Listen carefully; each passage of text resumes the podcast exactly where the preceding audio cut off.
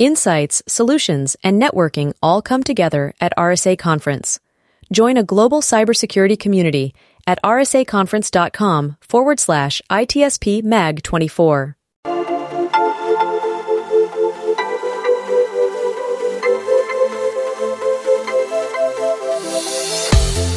Welcome to the intersection of technology, cybersecurity, and society.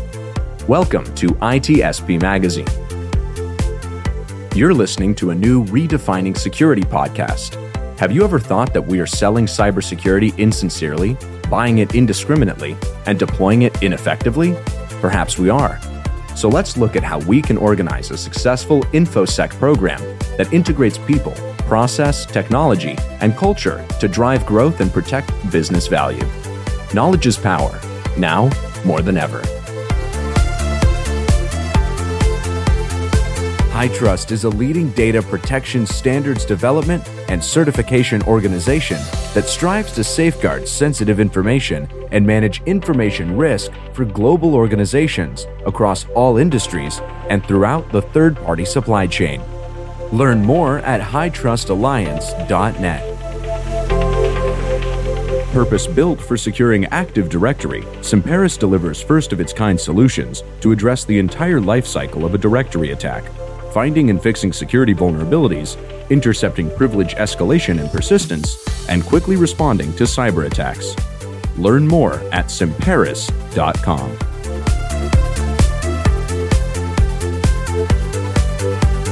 Marco, Sean, what's going on? are you are you feeling full Am I feeling full? Well, I or just- or, or filled or or for, fulfilled? How's fulfilled. Hmm. Because I had breakfast. All the above. All the above. I had breakfast, so I am full. All right. Uh, fulfill. Um, I, You're I, I yeah. I get fulfilled by creating story and learning every time we do a podcast. So that that's that's my fulfillment, making people think and, and knowing that I have a role in that. Um, other people may get uh, the, the this fulfillment doing other things. What, what's your thing, Sean? Uh, what fulfills me? Um, food. We're back at breakfast. Back at breakfast, yes, and and music. Uh, no, but I've I've held individual contributor roles, of course, and then also leadership roles, and definitely uh, being in a leadership role uh, brings fulfillment. But it's it's not easy. It's not automatic. It doesn't just happen. Uh, it, it takes work. And fortunately, I had some great uh, managers who were also mentors and gave me some good advice for how to achieve success that was defined by the company and and and myself as well. And then most importantly to the team, right? Because they fulfillment comes when everything's going as it should and everybody's kind of marching to the same drum beat. And I see that you're connecting the word fulfillment and leadership. There we go. There we go. We're just There declaring our goal today is to talk about that. What right. is that can fulfill you as a leader, or or or maybe the other way around? What comes first, right? And uh, we we have a great story here. that is connected with a book, but mostly it's connected with a person that has, I think, a lot to say about this, Sean. Yeah, and uh, it's going to be good. It's going to be good. Let's bring him on. It's going to be fantastic. I'm thrilled to bring Scott Olson in to this conversation. Uh, Scott, thanks for joining us. It's a great pleasure to be here, uh, Marco and Sean. Great to uh, spend some time with both of you and and talk about this great thing that fascinates me. It sounds like it's going to fascinate all of us. So I'm thrilled to be here. It's uh, it's cool because we had a, another guest on, Robin Dreeke, who happens to Oh, yeah. be connected to you, and uh, you found us through that, I suspect. And that's what I love about doing this is we get to connect with loads of folks from different areas, different walks of life. And Scott, I want to hear more about what you've been up to uh, recently, and uh, yeah, just help our audience understand who you are as we prepare to dig into fulfillment and leadership. Yeah, sure. So uh, great that you mentioned my old friend uh, Robin Dreeke. We were uh, we were both counterintelligence uh, special agents for the FBI, um, starting in the in the mid 1990s in uh, in Manhattan. Um, uh, came up the the FBI together. Um, I uh, became an assistant special agent in charge. Um, he moved over to the uh, behavioral analysis unit. Um, we worked together off and on for a lot of years. Um, but uh, yeah, 21 years for me in the FBI, including everything from being on the ground for 9/11 in uh, in Manhattan, um, sort of watching that first building collapse from a block away, and and being one of the people that had to run out of the dust cloud, um, to you know being down at headquarters a few years later and and being involved in reworking uh, this huge government agency from a pure law enforcement organization into an intelligence organization, getting assigned to be an uh, assistant special agent in charge in New York of intelligence to implement that process uh, uh, into the New York field office. Um, a few years went by. I was looking for something more interesting, and I became the uh, legal attaché in Baghdad, Iraq. So I lived in the Middle East when Al Qaeda in Iraq was becoming what we know as ISIS today. Fascinating, fascinating time to be involved in the intelligence world, the international world, and really um, discovering that what I love and what matters to me is is people and how people interact cross culturally um, uh, through you know diverse groups.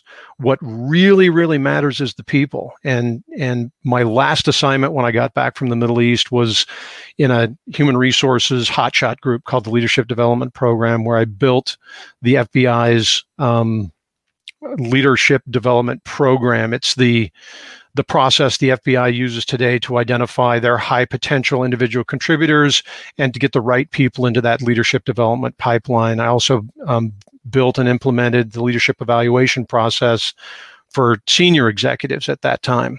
Um, and as I retired from the bureau in 2017 and um, founded Glenhaven International and my consulting firm, and started working with other partners on a variety of things, uh, I realized that the reach back for me really went back to when I was a teenager. Um, growing up in Seattle, um, doing a lot of hiking and climbing as a Boy Scout, and getting my very first job uh, at age 15 as a climbing guide on Mount Rainier.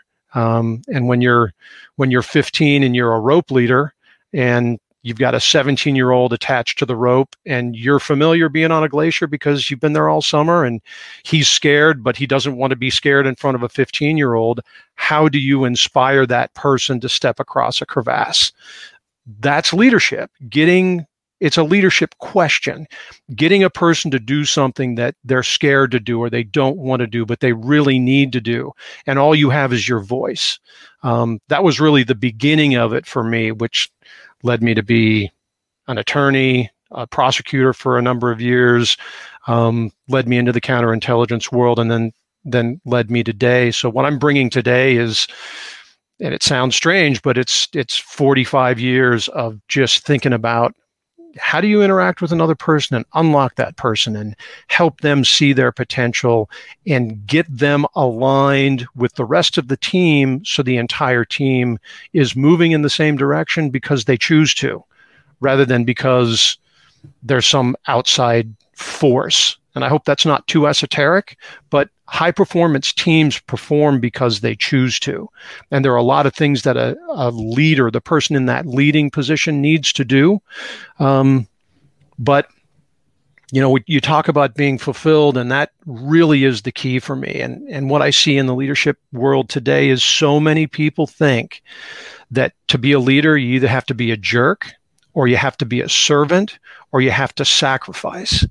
And if you look at the best leaders in the world, leaders who know how to lead, they know what to do, and they know how to make the people around them succeed by putting them where they're strong. The best leaders are fulfilled. They love to lead because they are setting everybody up around them to succeed. And there are very specific things that great leaders do that allow them to produce that result but it really is about getting up every morning and going, you know what? We we are going to run over the competition today. We are going to climb this mountain today because we feel so good. It's not about having fun. It's it's about it's about fulfillment. It's about satisfaction. Fun is what you have at a party. Satisfaction is what you have in your life, right? Yeah, yeah. And, and that's what fulfillment is that deep satisfaction of yeah, this is this is what I do. You look at a coach on the sideline of any major sporting event. That coach is not upset that he or she is not in the game. They are thrilled to be on the sideline, having put those athletes in the game in exactly the right place at the right time so the team wins. That's leadership. And we, and we need to do that in the business world. Um, and, and we get tripped up well, Scott, I, I, I'm going to stop you right there for a moment because, of course, great background, and you already made a main point that we could just just pick three of them and have the whole conversation here. Sorry about that. no, no, I, I love that. You make my my job extremely easy. I want to start with actually your your initial experience as a leader. Uh, you know, being on the mountain and, and and bringing people with you and people that are going to put their safety in your hand. And it reminded me, Sean, of when we had on Alison Levine, which she is a, a mountaineer, a woman that guided the first Everest expedition of all women on Mount Everest. She's gone all over the highest peak in the world, Antarctica and Antarctica. And her conversation was all about leadership, not as me getting a fulfillment, but getting, as you said, that fulfillment, knowing that you're bringing the team there. You can call it off if it's too risky. And your goal is to bring them back safely, like from the moon back in the days. And and how in the end you got to really take your your personal you know satisfaction away if you, that is to succeed on your own. Like you said you you you have success when your team succeed. And i think that's that's the key of that. What what has been on your opinion what has really been driving your success in doing this since when you were 15 and in very you know dangerous high risk situation like when you were down in in iraq for example is there like a, a line a core belief that you're carrying with you all the time? Yeah, I think there are, there are two general things that really inform this issue of of success and personal satisfaction and, and sense of accomplishment. Um, and in, in no particular order, the the the the first one that I'll just randomly pluck is this notion of transition. When you transition from being an individual contributor to being a leader, a lot of times when you make that transition and you're no longer actually doing the work, your sense of self worth really suffers. And it's the, the example that I use is what I call the ditch digger story. If you're a ditch digger um, and every day you dig 80 feet of perfect trench and it's 18 inches wide and 24 inches deep and it's perfectly according to the schematic, at the end of the day, when you're walking to your truck, you are wet, dirty, and tired. And your sense of of fulfillment, your sense of personal satisfaction is related to how wet, dirty, and tired you are. The first day that you're a ditch digger supervisor and you're walking to your truck and you're not wet and you're not dirty and you're not that tired, viscerally, you think you failed that day. When really you look behind you and there's 800 feet of trench that was dug but it wasn't dug by you. And so your gut is telling you that you failed. And if you don't transition your visceral sense of success to something else, something other than being wet, dirty, and tired, you're going to fail as a leader. And what you're going to do is micromanage. You're going to be that on day two, you're going to show up a half hour early and dig some trench just so you can feel good. And everybody who shows up later is going to feel like they showed up late and the boss is showing us up. And so you're feeding your sense of self worth as a ditch digger, but you're putting your team in a meat grinder. And so what that ditch digger needs to do is understand my job is now to take the person that can dig the perfect curve and put them on the curve. Let them feel the sense of satisfaction for digging that curve. And me as the leader, I'm going to feel the sense of satisfaction for having given her that assignment.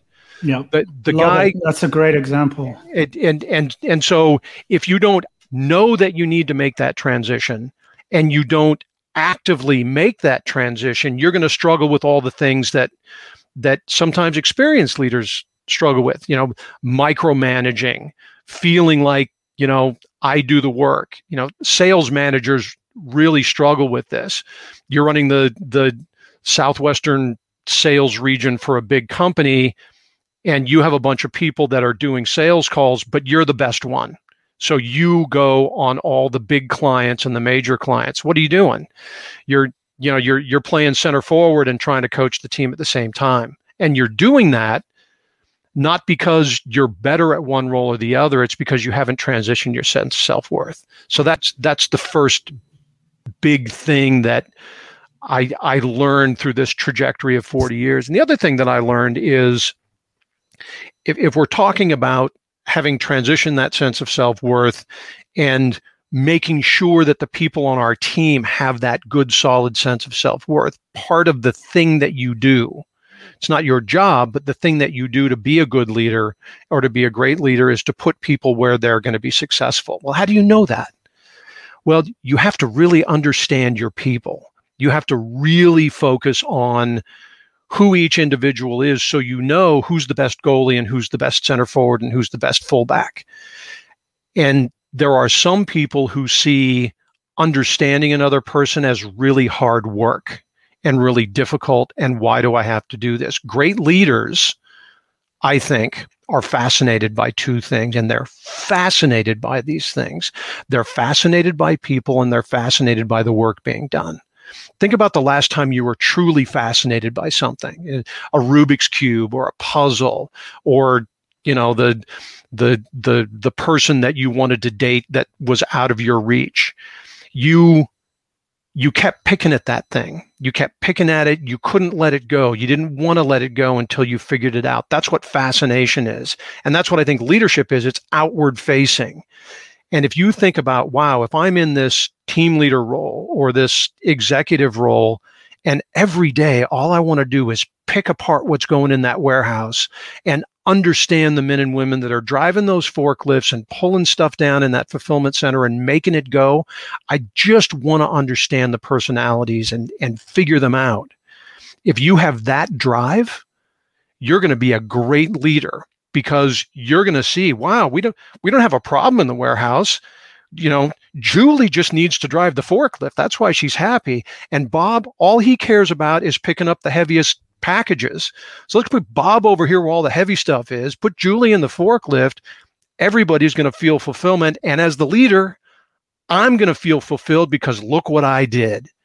I just gave everybody else that sense of fulfillment and that fulfills me. So when I go home at the end of the day and I'm talking to my wife, I can say, you know what? I had a great freaking day because I set Bob and Julie up to succeed.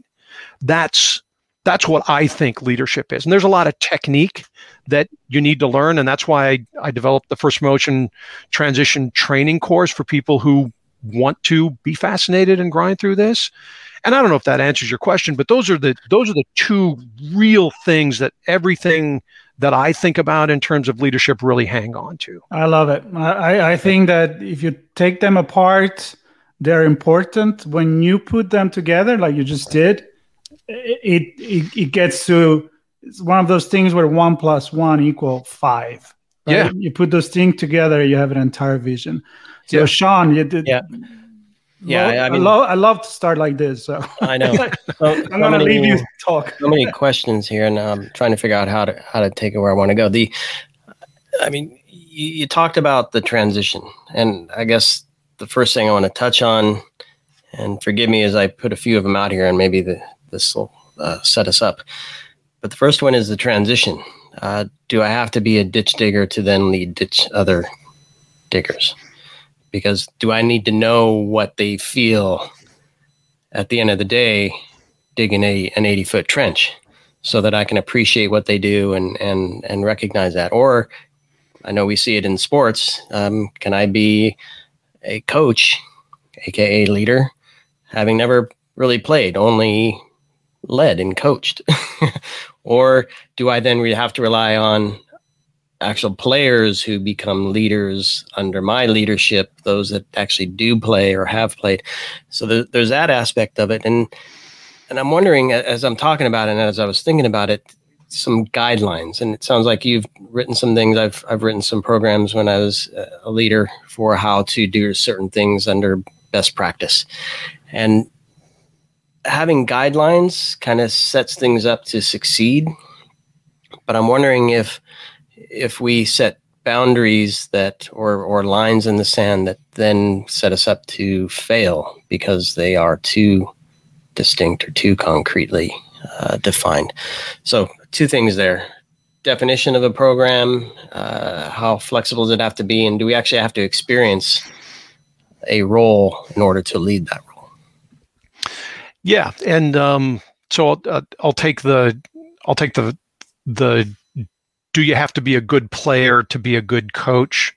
Okay. uh, uh, question first, um, because that sort of drives me into you know what was popular maybe 20 years ago this notion of or maybe even 30 years ago this notion of cross training. You know you want to you want to take everybody on the team and have them do every other job in the team so that they can really understand um, what everybody else is going through so that they can work together better.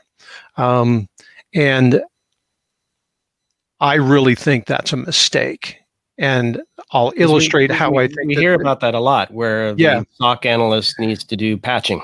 yeah, and and so I, it it reveals itself better, I think, with the sports metaphor. You know, you have Tom Brady. He's a brilliant quarterback, and he's been a brilliant quarterback for a ridiculously long amount of time. Do you think that he needs to play inside tackle? I mean, he he works with inside tackles and outside tackles and nose tackles and wide receivers all day long. Does he need to play all those positions to know how to play with them? No, he he doesn't. And and I think the the challenge we have in business is that generally we promote into the coach position the best player. And what we're doing to that person is we're saying, you're the best player, so go coach instead of you're the best player, keep playing. Um, and we we question the notion of wow this is this is somebody who really understands the game and really understands people but never played and therefore he can't possibly be good and i think that if you take two steps back and look at the logic we're saying the only way to work well with another person is if you've done their job and that doesn't correlate. I, I would be really surprised if anybody could do a, a data correlation or a study that says a working relationships increase when both people have done the other person's job. Working relationships increase when both people are fascinated with the other and understand each other. I don't need to play with the center forward as a full. I don't need to play center forward if I'm a fullback. I just need to know where that guy is going to be to pass him the ball. I need to understand how he scores better so that I can make him succeed. But I'm I'm a fullback. I'm, I'm six foot one and 250 pounds. I'm not going to run around a soccer field all day like a 140 pound striker. I, I can't do it. And if you put me in that role, it's just going to frustrate me. But encourage me to learn what that person needs and bang all of a sudden he's succeeding and now i'm succeeding. And you know i'll take it even farther. You're saying that a person who sits in a wheelchair can't coach a basketball team. Of course not. What what really correlates to success? Correlating what correlates to success is ownership of the outcome. You know, what is your job as a basketball coach? Your job is to win games. There are things that you do to win games, but it's all about being fascinated with the game of basketball, being fascinated with um, uh, the the people that are playing, so that you can set them all up to win. You know, think of the the best athletes in the world. Simone Biles, she's got coaches. Should she find coaches that are better than her at gymnastics? You know, can her coaches not help her because they can't do what she does? Of course not. It's the same in business. It's the same everywhere. Uh, of course, the coach isn't going to be able to perform as the athlete. The coach needs to perform as the coach. Um, and so the the cross training piece, the you have to have done it to understand it. I really don't think you can prove a correlation to uh, between having done the job and being successful managing people to do the job. And I'm sorry, Sean, I got all spun up on that issue, No, I and it. I've forgotten your second qu- question, which I really did Well, want to answer. I know exactly. Well, no, it, it's tied to what you just ended with, actually, which is, well, I'm going to make the connection for you. A coach is a coach is a coach, and they have a coaching. I'll just say it a book. Right? They have a model of coaching, Mhm. right? There, you do. I don't even know what it is uh, in in gymnastics, but there are exercises you do. There's a routine you have. There's maybe 20 years ago the nutritional part of the routine looks different than it does today. But I guess my point is there's a model for leading that athlete to great success. So, does I guess my question was can a can anybody be a leader or coach by following a guideline?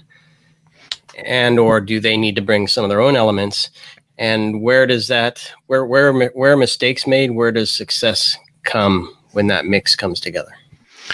Yeah, and and so I think the the mistake that we make in the leadership industry um, is that that we think behaviors correlate to performance. You know, here are the here are the ten things that great leaders do. Here are the five things that great leaders avoid. Um, I'm a influence leader. I'm a charismatic leader. I'm a servant leader. Um, people don't follow you because you're a specific type of leader. Um, people don't even follow you because they like you.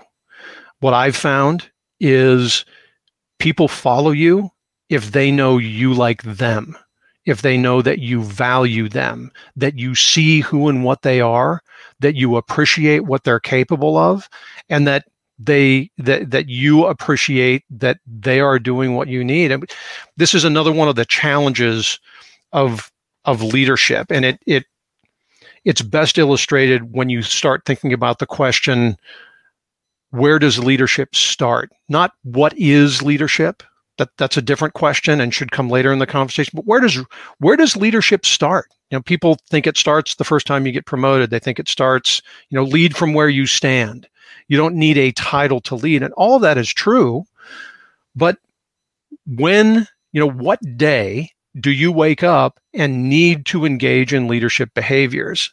And i think it's the first day you run out of bandwidth. The first day you can't do it all yourself and you need help you need someone else to do what you need them to do. And it doesn't matter if you're running the southwestern sales region or you need your kid sister to help you clean your room. If you need her to not play with her dolls and help you pick up stuff you need to inspire her to do what you need instead of what she needs. And that's leading and the core component of that is when that person chooses to do what you need they just helped you if you're a normal person and someone helped you you should feel gratitude and if you feel gratitude you should say thank you and so the the the core thing that leaders recognize is I'm responsible for more than one human can possibly do. And so I need help. And if I'm getting people to help me, I should be grateful. And if I am grateful and I thank them and I say, wow, you're really good at that.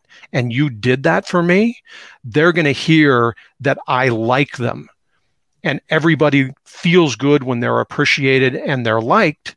And they will respond by sharing your intention for what needs to get done. I can't tell you how many times I saw grizzled, grumpy old agents who were way past their eligibility to retire from the FBI who stayed on and they would always complain about the new guy from headquarters that's the squad supervisor. And you know the the FNG, right? The fantastic new guy that was coming in to run the squad.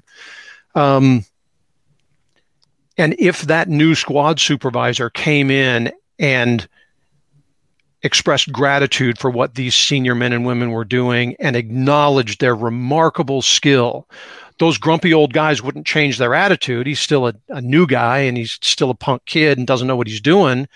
but they would also do everything they were asked because they knew they were appreciated. Mm-hmm. And it takes a certain amount of maturity to need help and not feel like, well, I should be able to do it myself. I suck. I need help.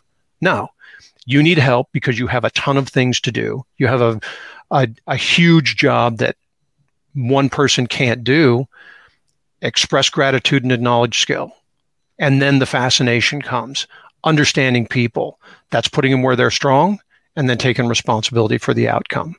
And I think if people do those four things, express gratitude, acknowledge skill, put people where they're strong, and take responsibility for the outcome. If the game is won or lost, that's on you. That's not on the athletes.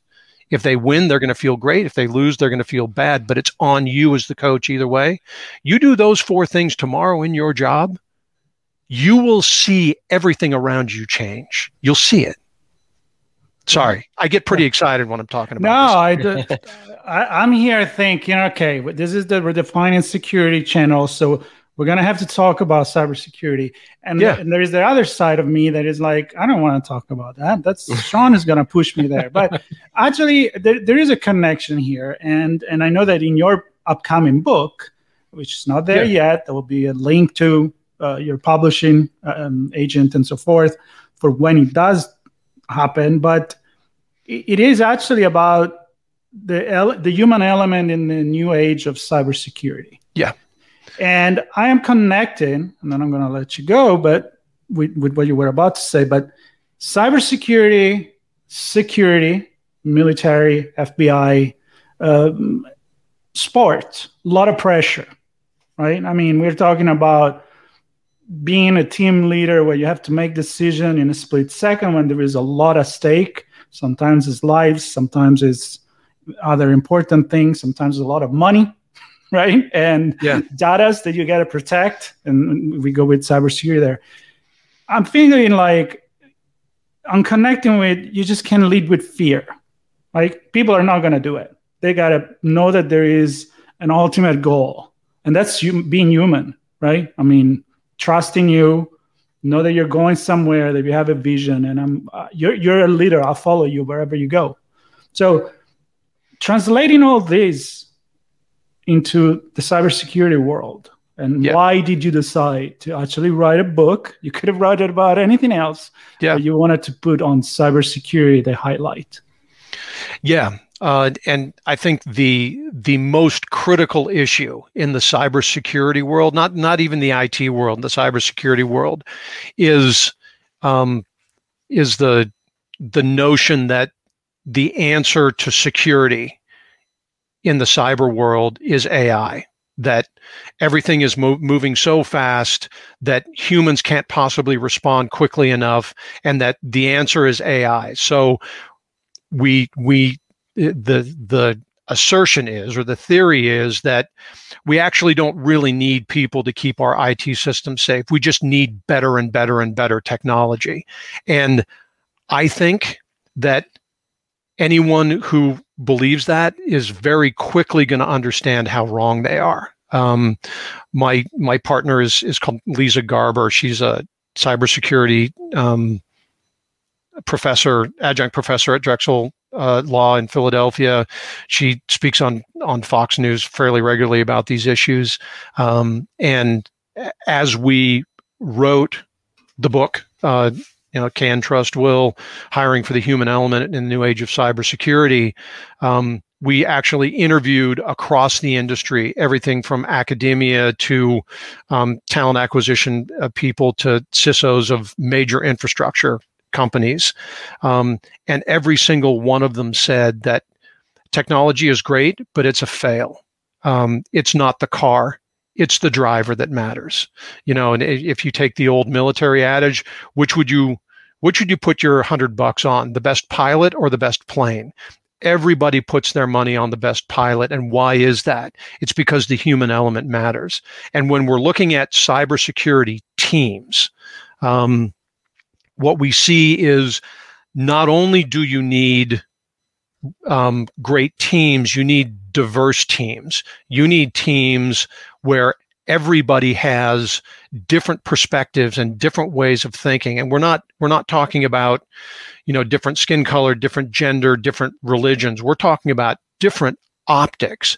And if you if you identify different ways of thinking different ways of problem solving different views of the of the challenges in keeping a electronic system safe you're going to have all of that surface diversity, which I mean, it's a moral imperative, but in cybersecurity, it's an operational imperative.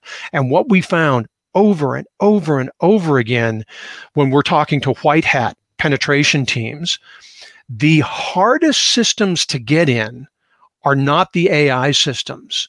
They are systems where you can't predict what the team is doing because the team has so many different thought processes and they're always picking the system apart.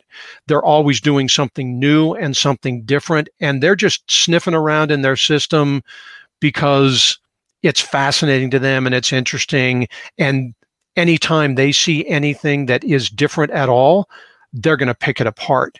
The team matters. The only thing worse than uh, artificial intelligence is a uniform team.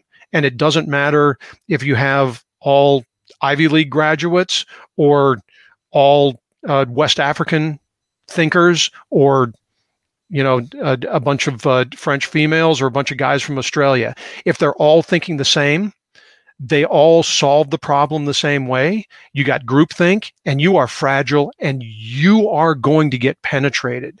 But if you have a, a, a Frenchman and a lady from South Africa and another lady from um, Australia and some kid from, you know, Dubuque who has spent the last five years just playing with a computer in his parents' basement.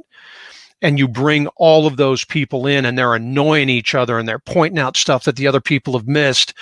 And they're, they care about the outcome more than they care about who has the good idea, that's going to be strong. And now who's the leader?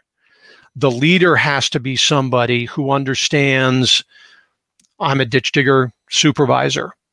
I don't have to do this. I just have to make sure that everybody is in a role that satisfies them and fulfills them. And I'm going to go to that kid and I'm going to say, you know, do you really think the senior guy has this wired? You know, what are you really worried about that you haven't talked to her about yet? Why don't you go talk to her about that? And then, you know, you you go to the the mid-level person and say, you know, have you really doubled down on this? Have you talked to the kid about this? Why not? Well, just a kid. Well, just a kid, you know, why not let him throw whatever he can at you and see what happens? That's now what the leader's doing. And you only do that if you are comfortable being uncomfortable, if you are comfortable in this running gun battle of conversation and problem solving, that's what makes a cybersecurity team strong. And too many people think, well, we, we can't have all this argument and debate. There's one answer, and it's this, and we're going to bring in you know whatever the outside vendor is and we're going to be fine and we're going to make sure that we have our insurance paid up so when we get penetrated and you know there's a bunch of damage it's covered and that's okay i i kind of get that if it's credit cards but what if it's critical infrastructure you know yeah. what if your job is to you know keep the eastern seaboard electrical grid running or the the western pipeline for for you know gas we're not on electrical cars yet we still need gas what happens then? Your insurance is going to save you. So you need diverse teams. You need diverse teams who can debate, not argue, debate, and you need fulfilled leaders who want to be in that environment, are triggering those conversations, and are moving this whole thing forward. You can't do that if you still care about writing a bunch of code. Writing a bunch of code is great, but if that's what makes you feel good, you're you're not yet feeling good about leading that team.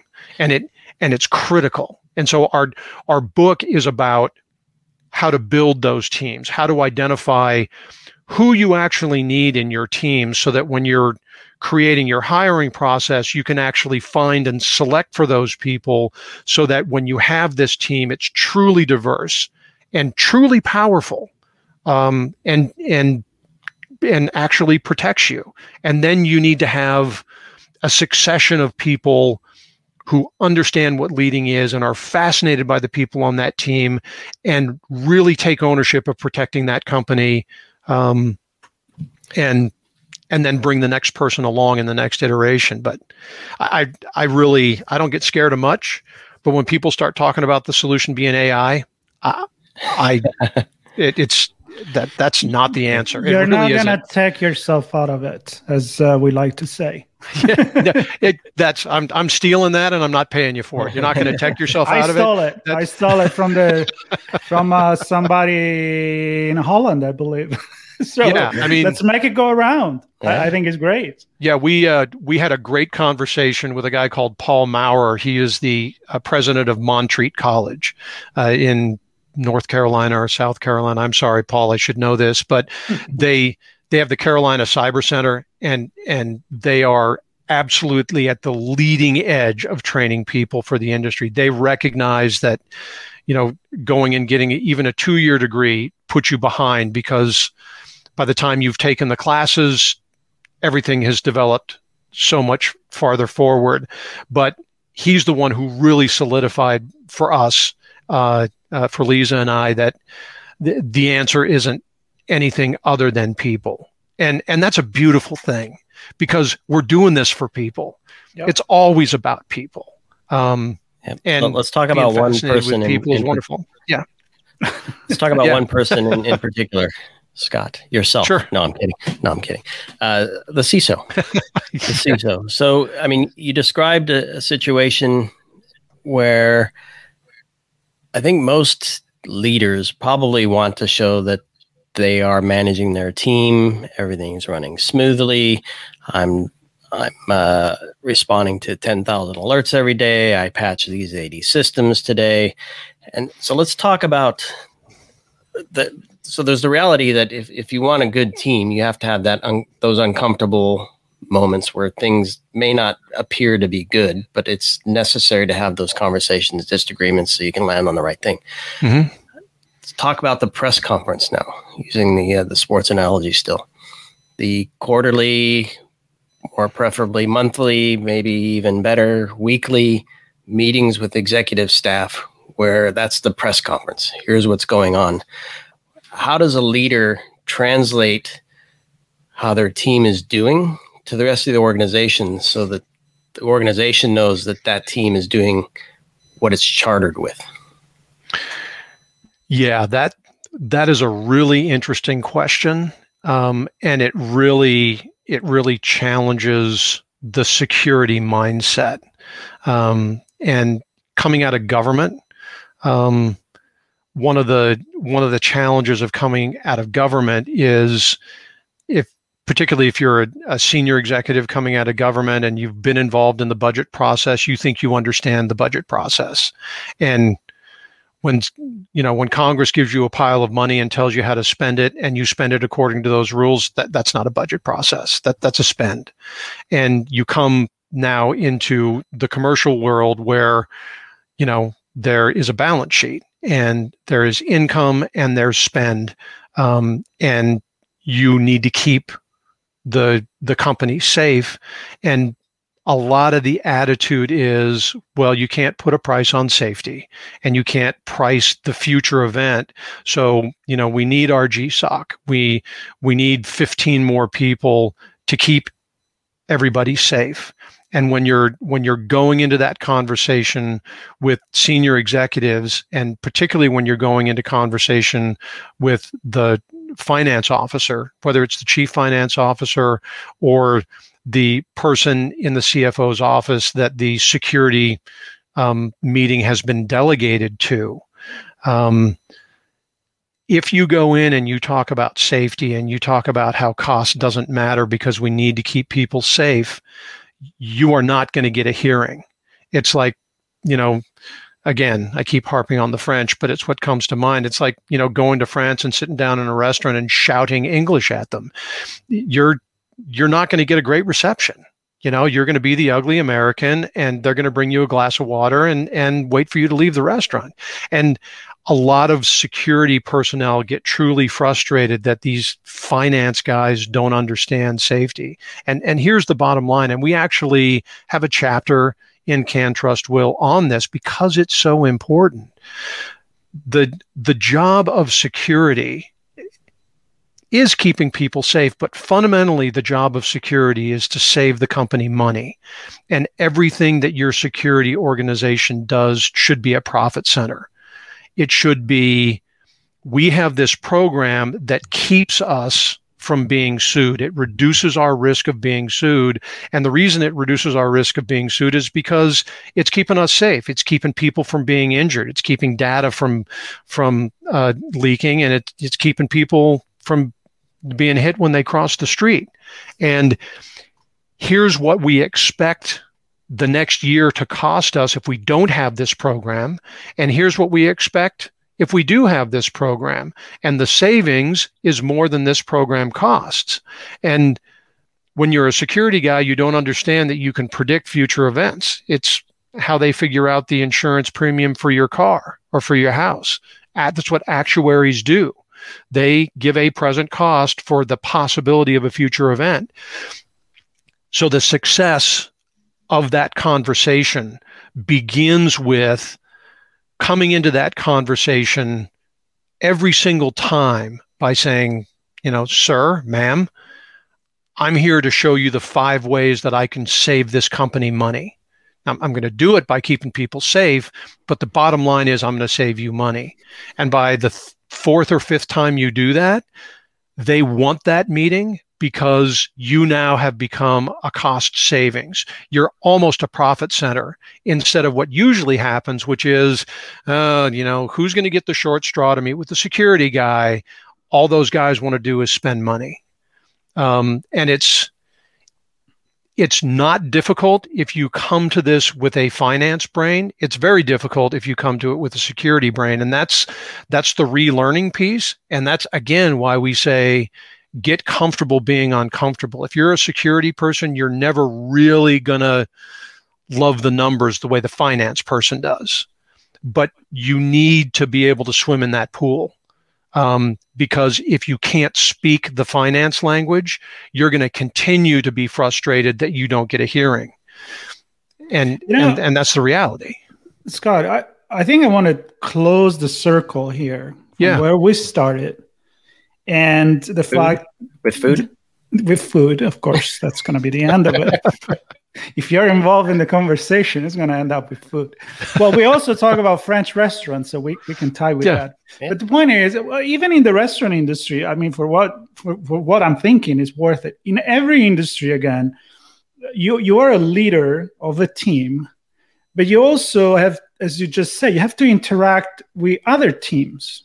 You can't. You're not just in a bubble in a silos. So you need to have the knowledge of everything that happened underneath you or by underneath, I mean what is that you're controlling, not a, a level. Yeah.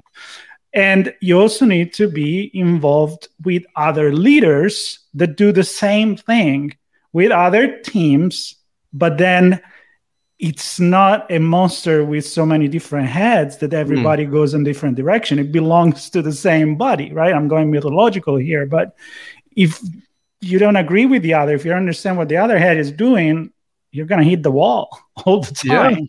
Yeah. And so the, the reason why I say we need to kind of we can close the circle here is because you become a leader by learning something. You may not be the better player, but you're going to be the better coach.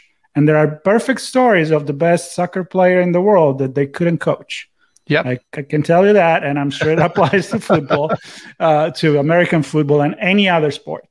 And and it applies to business as well. So i think that the vision the 360 vision of knowing a little bit of everything and then having you know having a blueprint in your head about how you're motivating people knowing that you're not going to do you're not going to be the one who does everything you need to connect the dots so that's my kind of very visual in my thinking. So I, I can see this leader being in the middle of a network of many other leaders and they all need to work together. Does make sense to you?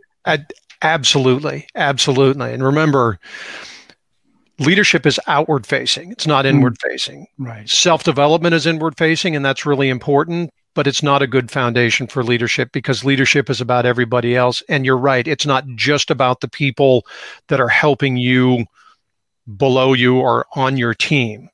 Leaders are fascinated by two things they're fascinated by uh, people and by the work being done. And what you're describing is that 360 fascination. I need to be fascinated by who the CFO is and how the CFO's work fits into the company. I don't just sit in my GSOC. I am a part of this company, whatever it is an energy company, a widget company. And to be a truly outstanding leader, I need to be fascinated by that whole thing and pick that apart and understand that I'm not going to be the best at doing all this stuff. But if I stay fascinated and I stay picking at it, and you know, the person that annoys me most, if I can pick that person apart, I don't have to like them to understand them. And if I understand them, I will probably end up liking them unless I'm just not human. So the the the fundamental key, the unifying thing for for what we do out of Glenhaven International and and our approach really is expressed in this fascination fascination with people fascination with work being done. Everything else tumbles from that. And and your description absolutely links to to our way of thinking and our mindset. And, and i really appreciate you articulating it that way. It's fantastic.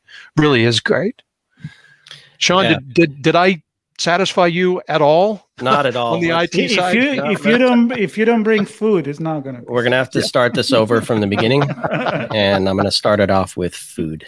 Uh, no, but I'm I'm your guy. I mean, in, in all seriousness, um, I mean, it, it, takes someone special to be a leader, and I, I love this word fascination. I know uh, everybody's heard it a few times now in the conversation, but it to me, I mean, I, I, get excited about certain things, and and when I see something work, that that's it's fulfilling, right? Whether it's yeah technology, whether it's something else happening, whether it's Markwood completing something, when when stuff comes together, that's exciting. That's fascinating. That things happen together. We were able to pull it all together and produce something, hopefully that people enjoy, and yeah, I, think. The, there are moments of discomfort as a leader, right? And and I think this is the other point that I really really caught on here is that it's not always smooth sailing. And we didn't even get into the the being a leader during good times, being a leader during troubling times, being the leader uh, because you've been asked to and you're not really the leader. There's a lot of different scenarios we can get into, but I, I think sure it's not always smooth sailing and embracing those discomforts and recognizing that those are there for a reason to help you power through them to get to the end goal and staying focused on the goal of what the business is about. And you, you said it very clearly, Scott. It's about the value of security of the business, protecting revenue, protecting information, and and really driving the value up. So not a cost center, but a but a value. And yeah, I'm excited to learn more about the book as it comes out, and hopefully others will will uh, find it fascinating as well.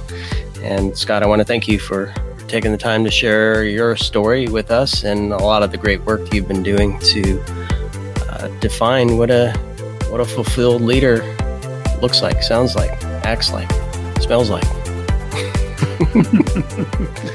yeah, I. Uh, uh, yeah, this has been a fantastic conversation. I really appreciate the the thoughtful questions. Um, this is this has been wonderful. So thank awesome. you, thank you both. Yeah, I really enjoyed it, and yeah, you're welcome back anytime. Absolutely. So good luck with the book, Fantastic. and uh, hopefully we'll we'll talk soon again. There'll be there'll be links in the resources yep. uh, for some of the things we discussed today, and uh, thanks everybody for listening to this episode of Redefining Security. Purpose built for securing Active Directory, Semperis delivers first of its kind solutions to address the entire lifecycle of a directory attack, finding and fixing security vulnerabilities, intercepting privilege escalation and persistence, and quickly responding to cyber attacks. Learn more at semperis.com. HITRUST is a leading data protection standards development and certification organization that strives to safeguard sensitive information and manage information risk for global organizations across all industries and throughout the third party supply chain. Learn more at hitrustalliance.net. We hope you enjoyed this episode of Redefining Security podcast. If you learned something new and this podcast made you think, then share itspmagazine.com with your friends, family, and colleagues. If you represent a company and wish to associate your brand with our conversations, sponsor one or more of our podcast channels. We hope you will come back for more stories and follow us on our journey. You can always find us at the intersection of technology, cybersecurity, and society.